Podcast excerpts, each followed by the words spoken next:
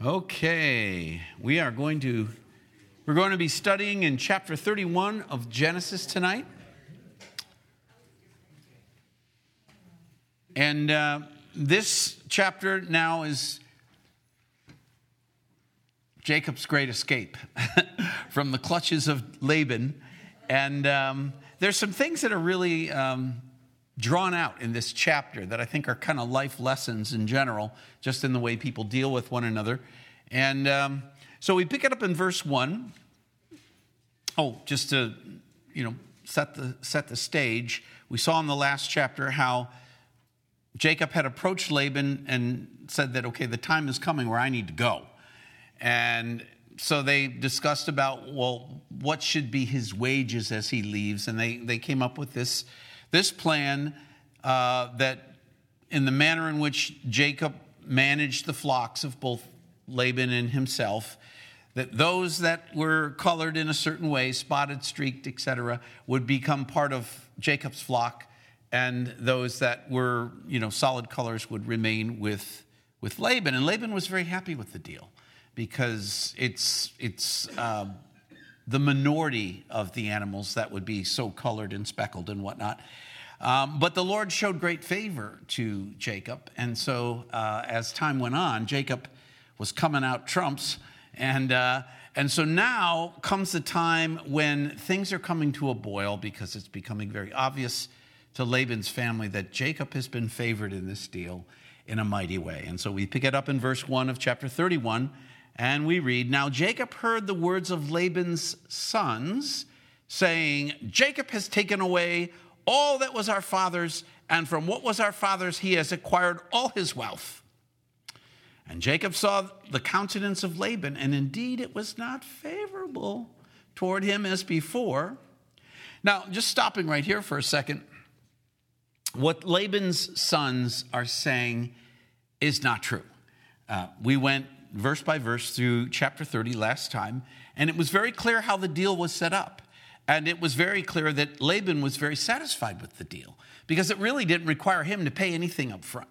It really was all kind of left in the, the uh, outcome of breeding of animals. And, and I'm sure Laban would have thought, well, how, how does Jacob control that? Uh, we did see that Jacob did some very interesting things for which we have no definite explanation as to why it worked with these striped poles and rods and things that uh, caused uh, the animals that were in good health to, to mate and the ones that were more sickly to be less prolific. Um, but nevertheless, everybody was happy with the deal, and nothing occurred in the midst of the deal that was underhanded on Jacob's part. And so, what really is going on here is envy on the part of Laban's sons. They see Jacob prospering, and for every animal that's added to Jacob's herd, in their mind, that's an animal that will not be in their father's herd, which of course impacts their inheritance. And this, this is one of those instances where, where envy has and coveting has the problem of poisoning the heart of the one who envies and covets but it also is it's, it's much like a virus it tends to spread discontent to people around it and, and this is why we read that Jacob is observing now Laban and he sees that Laban's countenance is changing. Well, it's no doubt because of the chatter of his son saying, Dad, you're getting ripped off. Look, this guy is doing you dirt. And, and the Bible has so much to say about the dangers of envy and what envy indicates. It indicates a carnal nature, it indicates carnality of the worst kind. For example, in 1 Corinthians 3 3, we read, For where there is envy, strife, and uh, divisions among you, are you not carnal and behaving like mere men? You see, Paul is speaking directly to Christians, and he's pointing out the danger of when we have envy among ourselves. And this is something that's so easy to creep, to creep in. We've got to constantly be on our guard to not be in this position of holding somebody in negative light because of some blessing that the Lord has chosen to give them that, that you don't have. Uh, in James 3:16, James says, "For where envy and self-seeking exist, confusion and every evil thing are there." This is the kind of thing that tears ch- churches apart. It's the kind of thing that puts enmity between uh, ministry teams or, or missions teams or, or you name it, uh, amongst worship teams, you know, where all of a sudden people are getting sideways about, well, who's, who's leading more songs? Who's singing this song? Who's singing that song? And, and, and those kind of things. Uh, love suffers long and is kind. Love does not envy. That's 1 Corinthians 13 4. We know that, you know, if you truly are in a relationship of love with a brother or a sister, envy can get in the midst of that and can cause all kinds of problems. And this, of course, is why this was the principal reason why Jesus was crucified. I keep saying this, but the religious leaders, the Sanhedrin, the Pharisees, they didn't crucify Jesus because he wasn't Messiah. They crucified him because he was. They found out once they were, the Pharisees and scribes were among the witnesses who saw Jesus raise Lazarus from the dead. And they came back and they reported all this.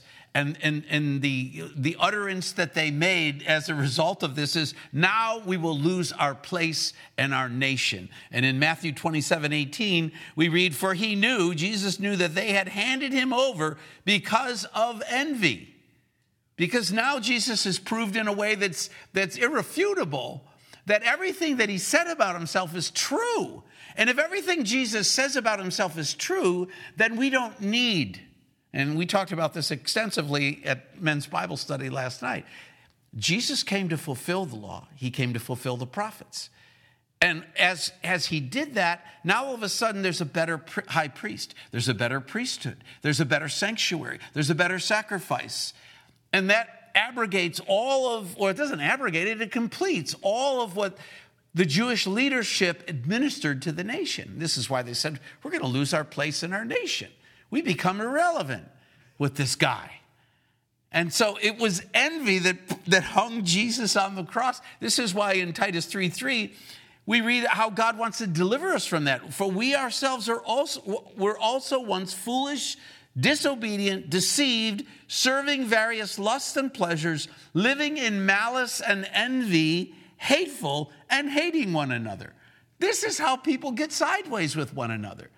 This is the whole principle behind the keeping up with the Joneses uh, idea that, that uh, I think divides people all the time. So, this, this feeling of envy that, that uh, Laban's sons had, of course, infected Laban. Because maybe, maybe without the chatter of his sons, he's saying, well, okay, this is the deal we had, this is the way it's going. But now all of a sudden, they're saying, Dad, you must be some kind of fool letting this guy rip you off like that. So, verse 3 then the Lord said to Jacob, Return to the land of your fathers and to your family, and I will be with you. Now, now this becomes a kind of a watershed moment um, the Lord last spoke to Jacob 20 years before this. And we'll, we'll talk a little bit more about that in a moment. But, but the Lord is telling Jacob, Return to the land of your fathers and to your family, and I will be with you. Now, this is when he says, Return to the land of your fathers. This is uh, God working in Jacob now to have him uncouple himself for, from the perhaps the comfortable life that he has had with Jacob, or with Laban rather. Yes, he was in servitude to Laban, but it was secure. He was doing well. He's got a burgeoning family.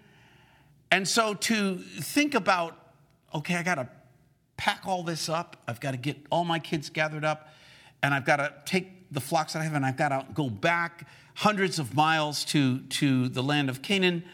Um, the Lord had to work in him, and the Lord initially gave him a desire to go home. We saw it when we were in chapter 30, verse 25. We read there in verse 25 of chapter 30 it came to pass when Rachel had borne Joseph that Jacob said to Laban, Send me away that I may go to my own place and to my own country. So now Jacob is starting to have this itch to go back. So the Lord is, is nudging him that way, but then the Lord makes his present circumstances unbearable in terms of the conflict with Laban and Laban's sons. And then finally, the Lord speaks to him directly, and we see it there in verse 3 when the Lord says, Return to the land your fathers and to your family, and I will be with you. And this is very often the way the Lord works with us. We get this itch about something we want to do or, or, or, a direction we want to go, but you know, we got the other side of our brain telling us, nah, you don't really want to do that. Nah, that will be very hard, whatever. Then the Lord starts moving all of the furniture in your life. And before you know it, you feel like where you are is so uncomfortable that something's got to give. And then finally, you have clarity. I can tell you, Michelle and I went through this exact process when we ultimately changed our life and, and started this church is that we could sense, you know, I, I could sense because I was at the time serving in Calvary Chapel Cary. And, uh, you know, I was an elder of that church and I was also teaching the junior high school. And, and I started realizing that as I woke up every day, my focus, my attention, the burdens that I carried were not within the company that I was managing, that was with the kids I was teaching, the, the things that we were doing in the church. Um, and, and I started to have this discomfort that I was, you know, it was kind of like sitting on a picket fence. It's just not a comfortable place to sit. You can either be on this side or you can be on that side. And, uh, and then before I knew it, the Lord was speaking very clearly. I mean, I had a sense of how wonderful it would be to just have the time to minister to people. But now I can't do that. I got kids. I got at that time a kid in college. I got a kid about to go to college. I got another kid. Uh, they're they're in uh, private Christian school, and you, you just you got a whole litany of reasons why nah, can't do that. But then you start to go to the next phase where the Lord is showing you how uncomfortable it is to be where you are in that moment. And then all of a sudden the clouds part and there's clarity. This is what you must do. But, but no, this is what you must do. And this is, what, this is what's going on with Jacob. And I might just say, you may find this your experience in your life. Maybe some of you here have had that experience. I would guess Jeff and Linda had that experience. I would guess that Christina and Vince are, are you know, in the midst of that kind of thing. And, uh, you know, when you start pouring your life into kids and whatnot, all of a sudden you've got a lot of little friends at your house on a Friday night, you know? It's, so you, you, you're tracking along with this stuff, and then all of a sudden there's clarity. Clouds part, the Lord speaks directly to you, and, and all of the objectives that you, or the objections that you lined up as you were even considering this just, just mere weeks ago, all of a sudden they don't matter anymore. The clarity is what you, you move towards. And so now, our friend Jacob here, he has clarity. The Lord is telling him, Return to the land of your fathers and to your family, and I will be with you. So Jacob sent and called Rachel and Leah to the field to his flock. Notice he takes them away from everybody else. They go out into the field. Um, and and uh, he's and said to them, I see your father's countenance that it's not favorable toward me as before, but the God of my fathers has been with me. So he's telling him, Look, things don't look too good here, but there's good news. The God of my fathers is with me. He spoke to me. And you know that with all my might I have served your father. So he's, he's making his case to his wives that, look, I'm not running out trying to pull something, a fast one on your dad. You have witnessed these now 20 years that my service to your father was exemplary. Verse 7 Yet your father has deceived me and has changed my wages 10 times, but God did not allow him to hurt me. Now, we don't have, um, we don't have all the details of how of, of, all the nefarious things that, that laban did we, we get a summary statement here but knowing this person as we've come to know him in the last several chapters, we know Laban is a master wheeler, dealer, deceiver, cheater. Uh, uh, you know, he's all in for himself. And, and so Jacob's saying, Look, you know how many times he's pulled the rug out from under me, he's changed the deal. And uh, he, verse 8 if he said thus, the speckled shall be your wages, then all the flocks bore speckled. And if he said thus, the streaked shall be your wages, then all the flocks bore streaked. So God has taken away the livestock of your father and given them to me.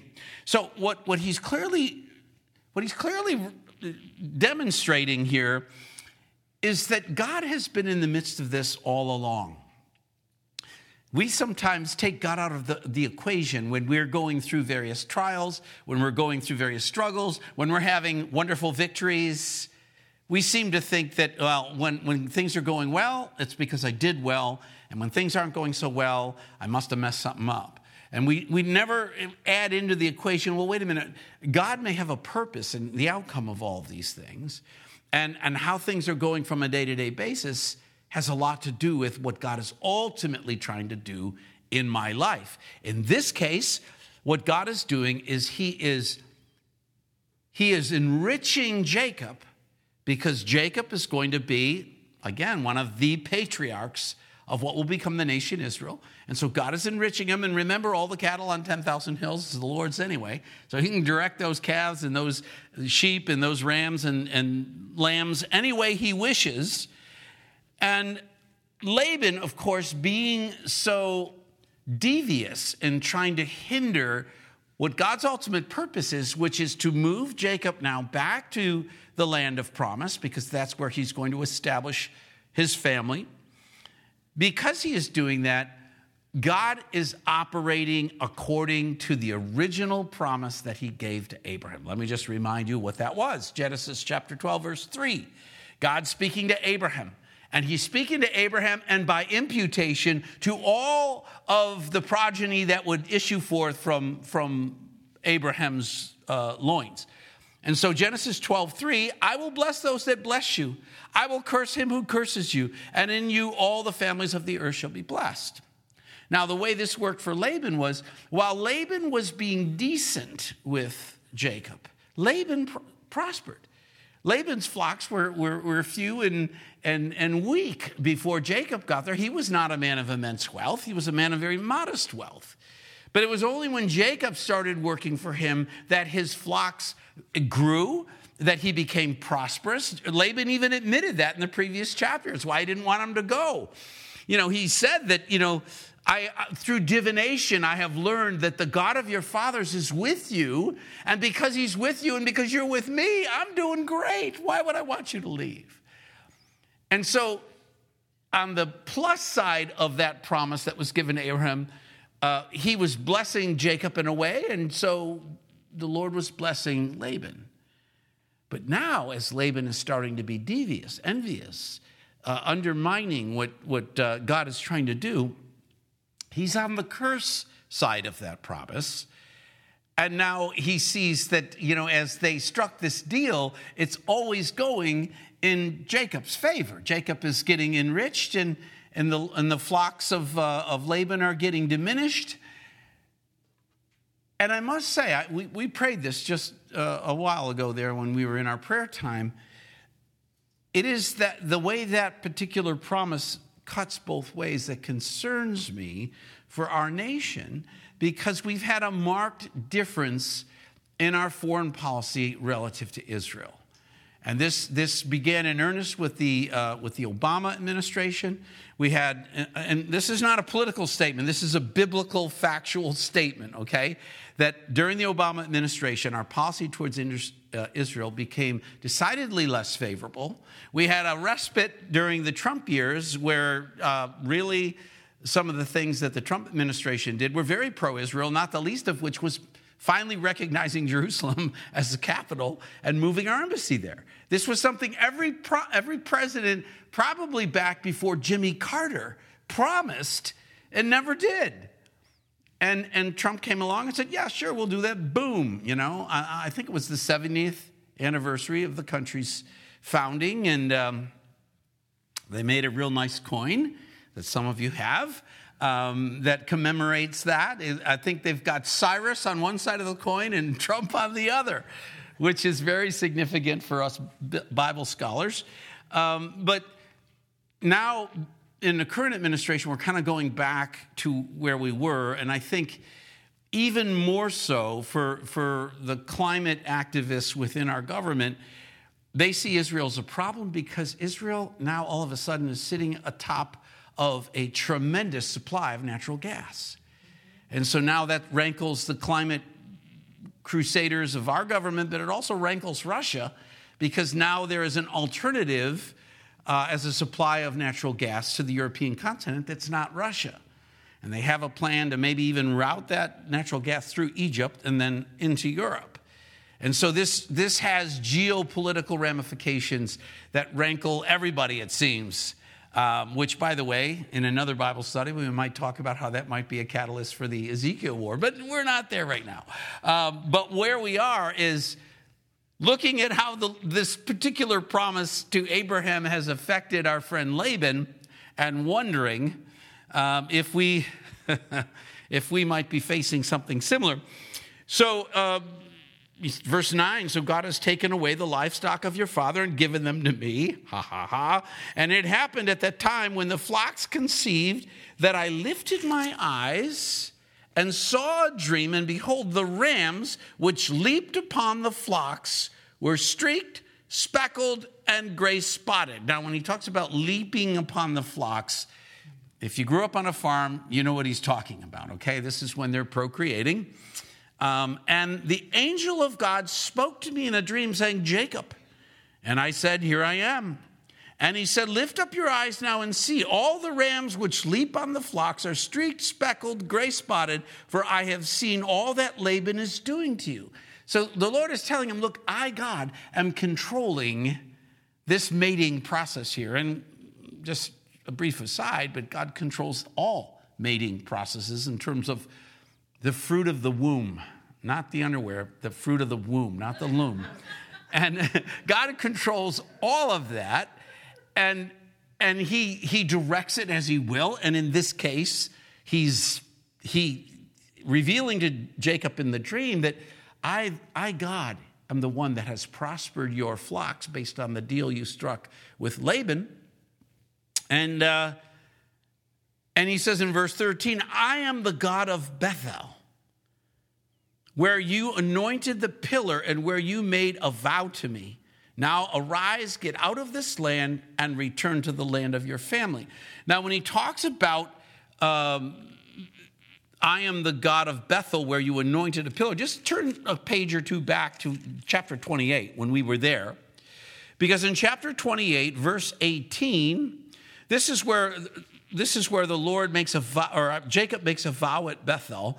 And in the 18th verse there, we read that then Jacob rose early in the morning and took the stone that he had put at his head and set up a, as a pillar and poured oil on the top of it.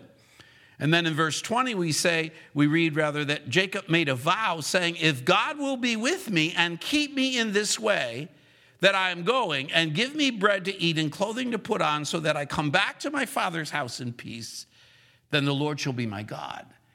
So this is now, the Lord has directed him at this point to go to the land of his mother, Rebecca, which Laban being her brother, go there to find your bride. And of course, he spies out Rachel, and you know the story. In the morning, it was Leah, and then seven years later, it was Rachel. But he said, Okay, I will do this, Lord. I will go in that direction. I will do what you ask. But if you will be with me, and you will protect me during that time, and then you will bring me back to my father's house in peace, then you will be my God. Now, we can talk all night about um, shouldn't be bargaining with God in that way. You know, it's like if then.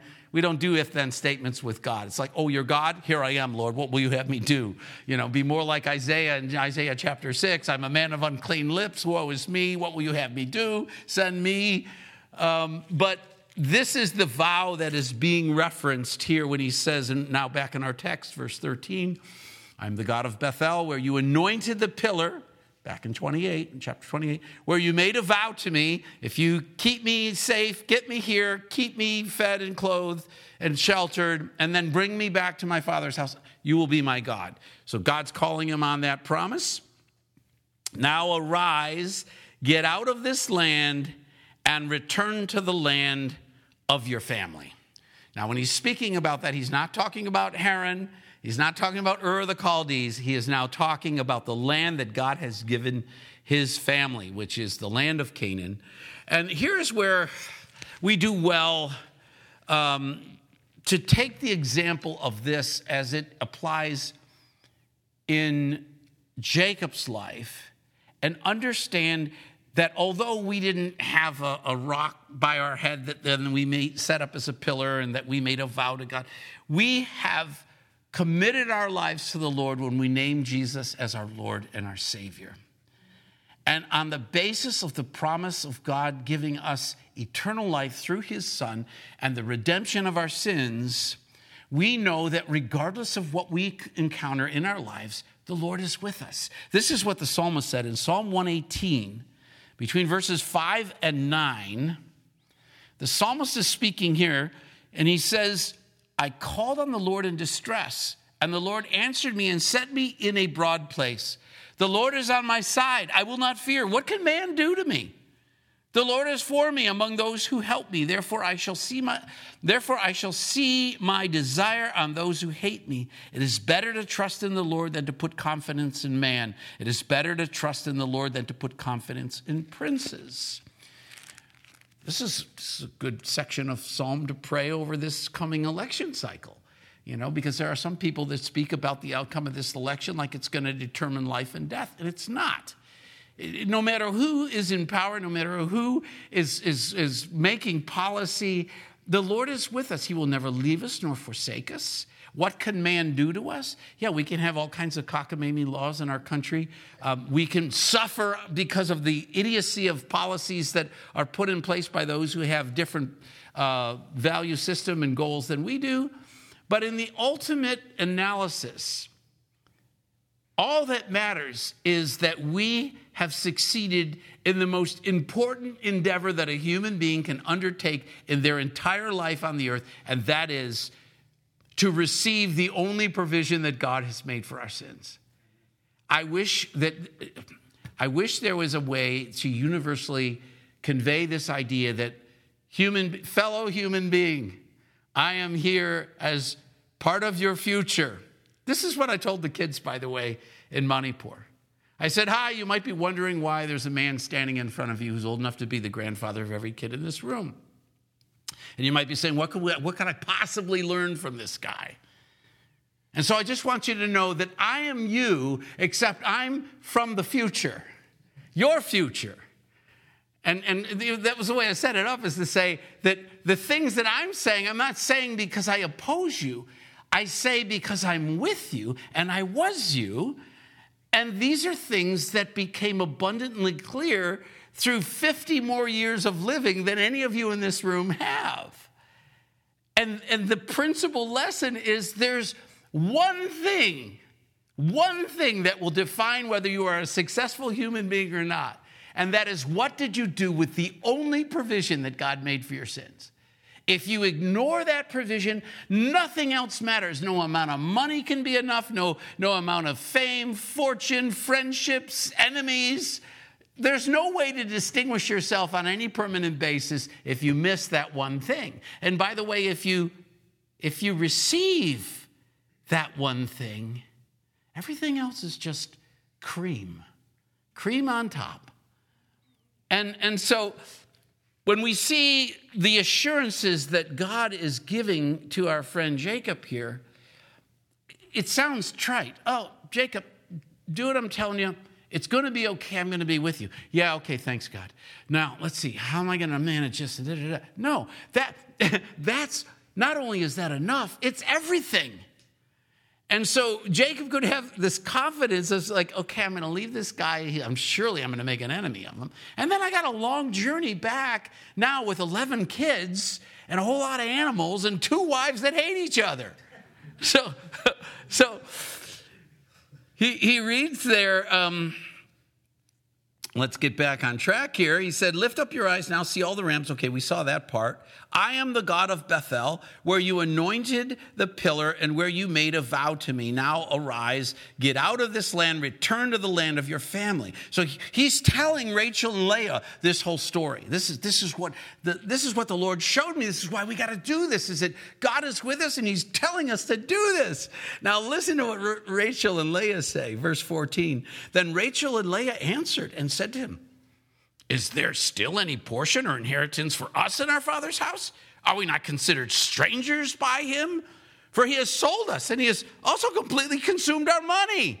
For all these riches which God has taken from our father are really ours and our children's. Now then, whatever God says to you, you do it. That is the most unspiritual reference to God I've ever heard. They're not like, oh, God said that? Well, then come what may. We need to do this. No, they said, we don't have anything here. Our father's ripped us off. He's not going to give us anything. Now he has sons, so they're going to get whatever he has. So let's, they're making a commercial decision here. There's nothing here for us. We, we, he squ- what, what was ours, he squandered. Uh, he must be referring somehow to the dowry. The dowry that Jacob paid was his labor. And then the Lord took that labor and, and directed it back to Jacob to enrich him at the expense of Laban. So they're basically saying, well, the money's here with you, so wherever you go, we're going. You know? By the way, I'm, I'm, I should point out, in our entire now exposure to Leah and Rachel, this becomes the first thing that they agreed on. Everything else was conflict and hatred for each other. But on this point, they're in agreement.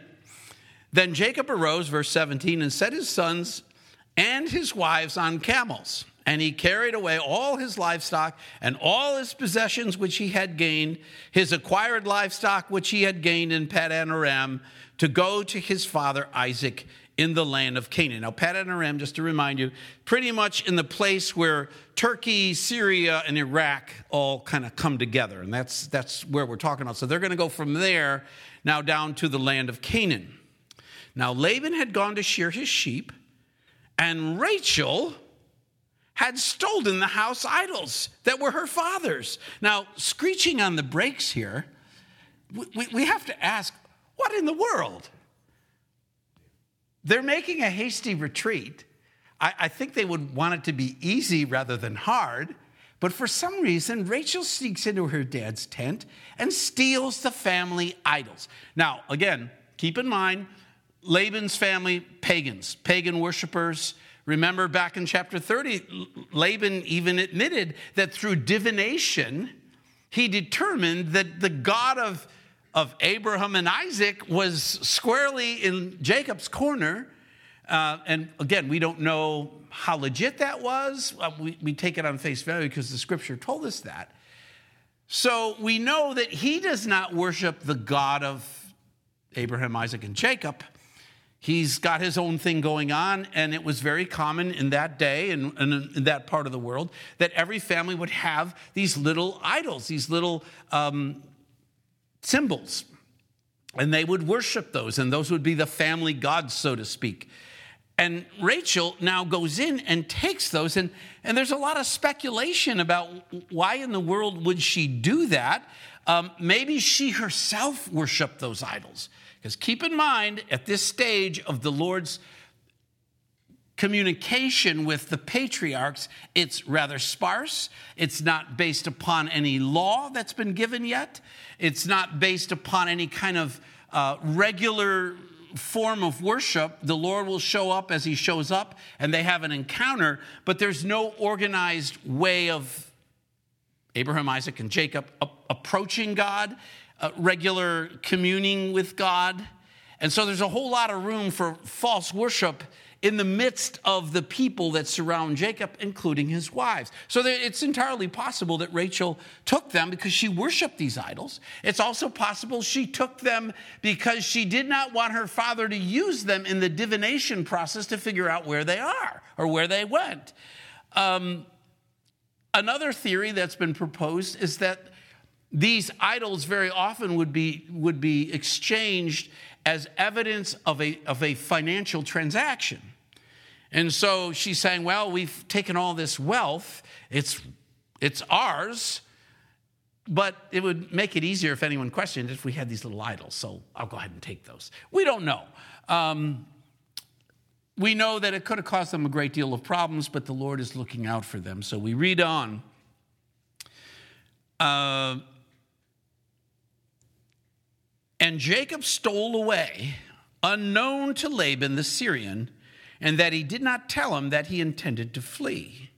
So he fled with all that he had. He arose and crossed the river and headed towards the mountains of Gilead. Now, we might fault Jacob by pointing out that he felt like he had to sneak away, like he was doing something wrong.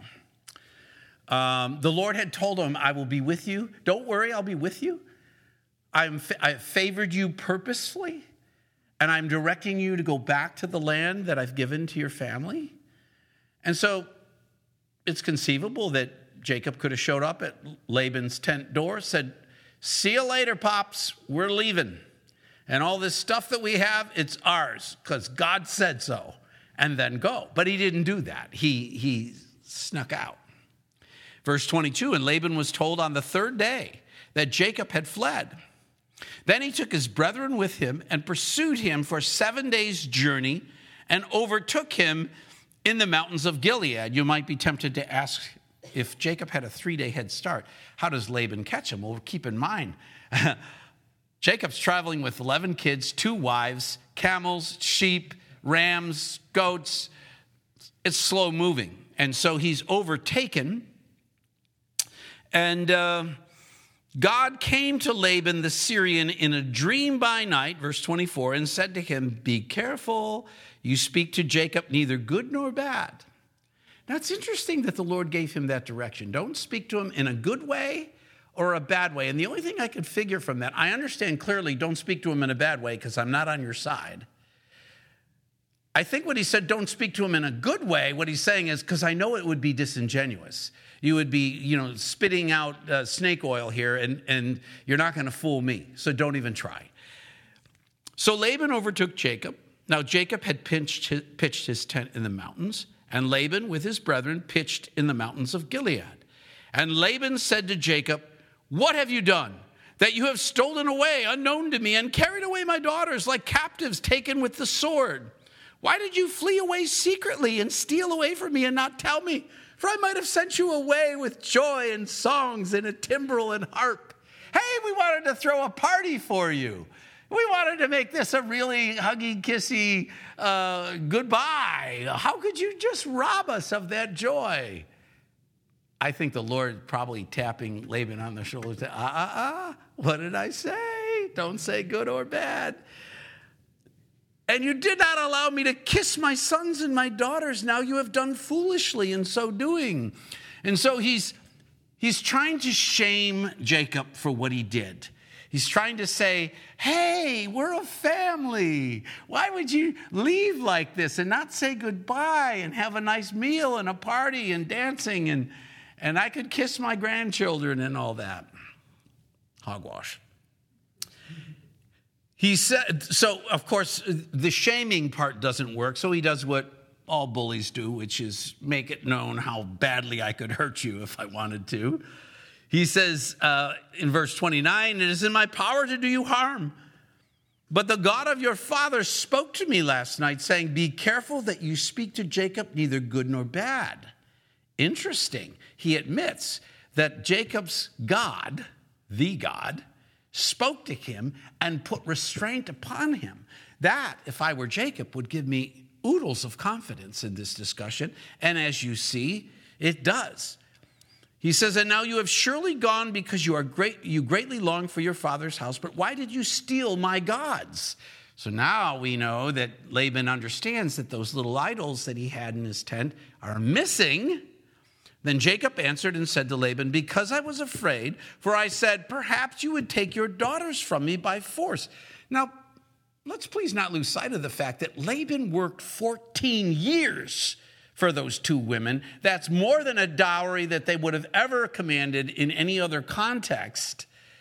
And not to mention that he didn't even want the first wife. so, so the idea that, that Laban has any claim to these girls is off the table. Verse 32 with whomever you find for so Jacob is now speaking. He says, With whomever you find your gods, do not let them live in the presence of our brethren, identify what I have of yours and take it with you. For Jacob did not know that Rachel, Rachel had stole them. Rachel's the favored wife. Here's Jacob saying, Look, if you find that scoundrel that took your gods, they should be put to death. He doesn't realize that he's actually condemning his wife here. And Laban went into Jacob's tent, into Leah's tent, and into the two maids' tents, but he did not find them. Then he went out went out of Leah's tent and entered Rachel's tent. Now, Rachel had taken the household idols, put them in the camel's saddle, and sat on them. And Laban searched all about the tent, but did not find them. And she said to her father, Let it not displease my lord that I cannot rise before you, for the manner of women is with me. And he searched, but did not find the household idols. Now, they had very strict uh, protocol concerning a woman in her time. And, uh, and so this became a perfect uh, defense, if you will. Then Jacob was angry and rebuked Laban. See, now Jacob is, is getting ticked off. This has gone too far. And Jacob answered and said to Laban, What is my trespass? What is my sin that you have so hotly pursued me? Although you have searched all my things, what part of your household things have you found? Set it here before my brethren and your brethren, that we, they may judge between us both. These 20 years I have been with you. Your ewes, your female goats have not miscarried their young, and I have not eaten the rams of your flocks. So he's saying, I'm not even living off of the animals that I have been watching. That which is torn by beasts, I did not bring to you. I bore the loss of it. You required it of my hand, whether stolen by day or stolen by night. The, the general uh, understanding was if a shepherd was watching the sheep or the animals of another man, and a wild animal, a, a bear, a lion, a leopard, comes and tears, you know, attacks that animal, if the shepherd could bring the carcass of the animal back to the owner, he was excused from the loss of that animal. But what Jacob is saying is, I didn't even do that. If I lost one to an animal, I would just give you one of mine to replace it. There I was. In the day, the drought consumed me, the frost by night, and my sleep departed from my eyes. You can tell that Jacob has probably practiced this particular speech for like 10 years, you know, dealing with Laban. Thus I have been in your house 20 years. I have served you 14 years for your two daughters, six years for your flock, and you have changed my wages 10 times. Again, that reference, we don't get the detail of how Laban did that, but it's totally within the character of the man we've come to know in the pages of this uh, book. Unless the father of my, uh, the God of my father, the God of Abraham and, and the fear of Isaac had been with me, surely now you would have sent me away empty handed. God has seen my affliction and the labor of my hands and rebuked you last night. So he knows exactly now what the Lord is doing. The Lord is calling Laban to account for his bad treatment, for his underhanded dealings, for his trying to thwart the, the, the purpose of God through this man, Jacob. And Laban, answered and said to Jacob, These daughters are my daughters, and these children, he would be referring to the grandchildren, are my children, and this flock is my flock. All that you see is mine. But what can I do this day to these my daughters and their children whom they have borne? Now, therefore, come, let us make a covenant, you and I, and let it be a witness between you and me. So, here's, here's Laban. Uh, in his last attempt to somehow have the upper hand here, he declares that everything before him, which is Jacob's wives that he paid for with 14 years of labor, all of the grandchildren that uh, basically came from Jacob and the wives and, and the maids, and all these flocks that they had bargained for, and Laban was happy with the bargain at the front end of it, he declares that it's all his. But because I'm such a great guy, I'm going to let you have all of this, which by the way is his anyway. Okay? So that's the way this guy uh, does business.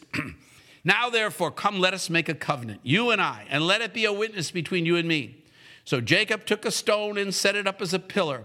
Then Jacob said to his brethren, Gather stones. And they took stones and made a heap, and they ate there on the heap. To have a meal in this context was basically a way of consummating a covenant. And Laban called it Jegar Sahadutha, but Jacob called it Galeed. Basically, heap of witnesses is what they are referring to this place and this heap of rocks. And Laban said, The heap is a witness between you and me this day.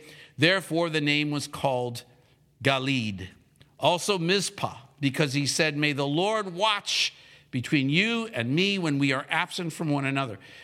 Basically, what they are striking here is a non aggression pact.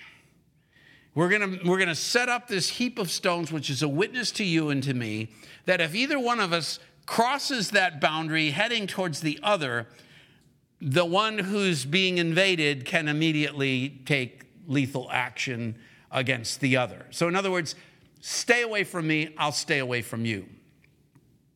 If you afflict my daughters, or if you take other wives besides my daughters, although no man is with us, see, God is witness between you and me. Then Laban said to Jacob, Here is this heap, and here is this pillar which I have placed between you and me. This heap is a witness, and this pillar is a witness that I will not pass beyond this heap to you, and you will not pass beyond this heap and pillar to me for harm. The God of Abraham, the God of Nahor, the God of their fathers, judge between us. And Jacob swore by the fear of his father Isaac. So Isaac's saying, That's fine with me. I am happy to go on my way and never see you again. And by the way, throughout the rest of the Genesis record, we never encounter Laban again. Then Jacob offered a sacrifice on the mountain and called his brethren to eat bread. And they ate bread and stayed all night on the mountain. And early in the morning, Laban arose and kissed his sons and daughters and blessed them. Then Laban departed and returned to his place, never to be seen in the scripture again. So the Lord has now got Jacob on the way back to the land. He's got what will become 11 of the 12 patriarchs. Um, Benjamin is yet to be born. Um, but you see now how this sojourn, which seemed like, gosh, this is such a, not a waste of time, but, but unproductive time, in God's plan was very productive. It shaped the character of Jacob in a way that now has him humbled before the Lord. He's a completely different man from the man he was when he left the land of Canaan to start heading towards Paddan Aram. And he now has these children, he has his family. The, the scene is now set for the Lord to begin to build the nation Israel. And uh, many lessons for us as, as we see how the Lord dealt with these people in that context. And this is what I say when we read the Old Testament, yes, we want to know this biblical history. It's very important for us to know because it helps us understand the rest of the Word of God and most especially the prophetic Word of God. But we should not we should be careful not to miss the, the life lessons that are going on with the way in which the Lord is dealing with people who are in real life situations. These people are as real as you and me. These are not, you know, saints with little yellow discs over their head, holier than thou. These are real people with real uh, faults and, and um, characteristics that are not unlike us. And yet the Lord is working in their midst and using them for his purpose. And I believe he is doing that in the midst of us as well. So let's go to him in prayer. Father, we thank you, God, for uh, just teaching us tonight, for, for guiding us through your spirit and through the word of God to understand the most important things about the history of your people, Lord, and why um, it is so significant, Lord, that the nation Israel be an ensign for you, Lord, not only in the time of Jacob, but in this time in which we live, Father. And Lord, thank you for um, all of the things that you demonstrated to us through the lives of these people and the manner in which you dealt with them and the manner in which you stayed true to them even when they were not faithful to you, Lord, and the assurances that we get through their experiences, Lord, fortify us in our faith. So thank you, God, for meeting us here tonight. We pray all this in the precious name of Jesus. Amen. Amen.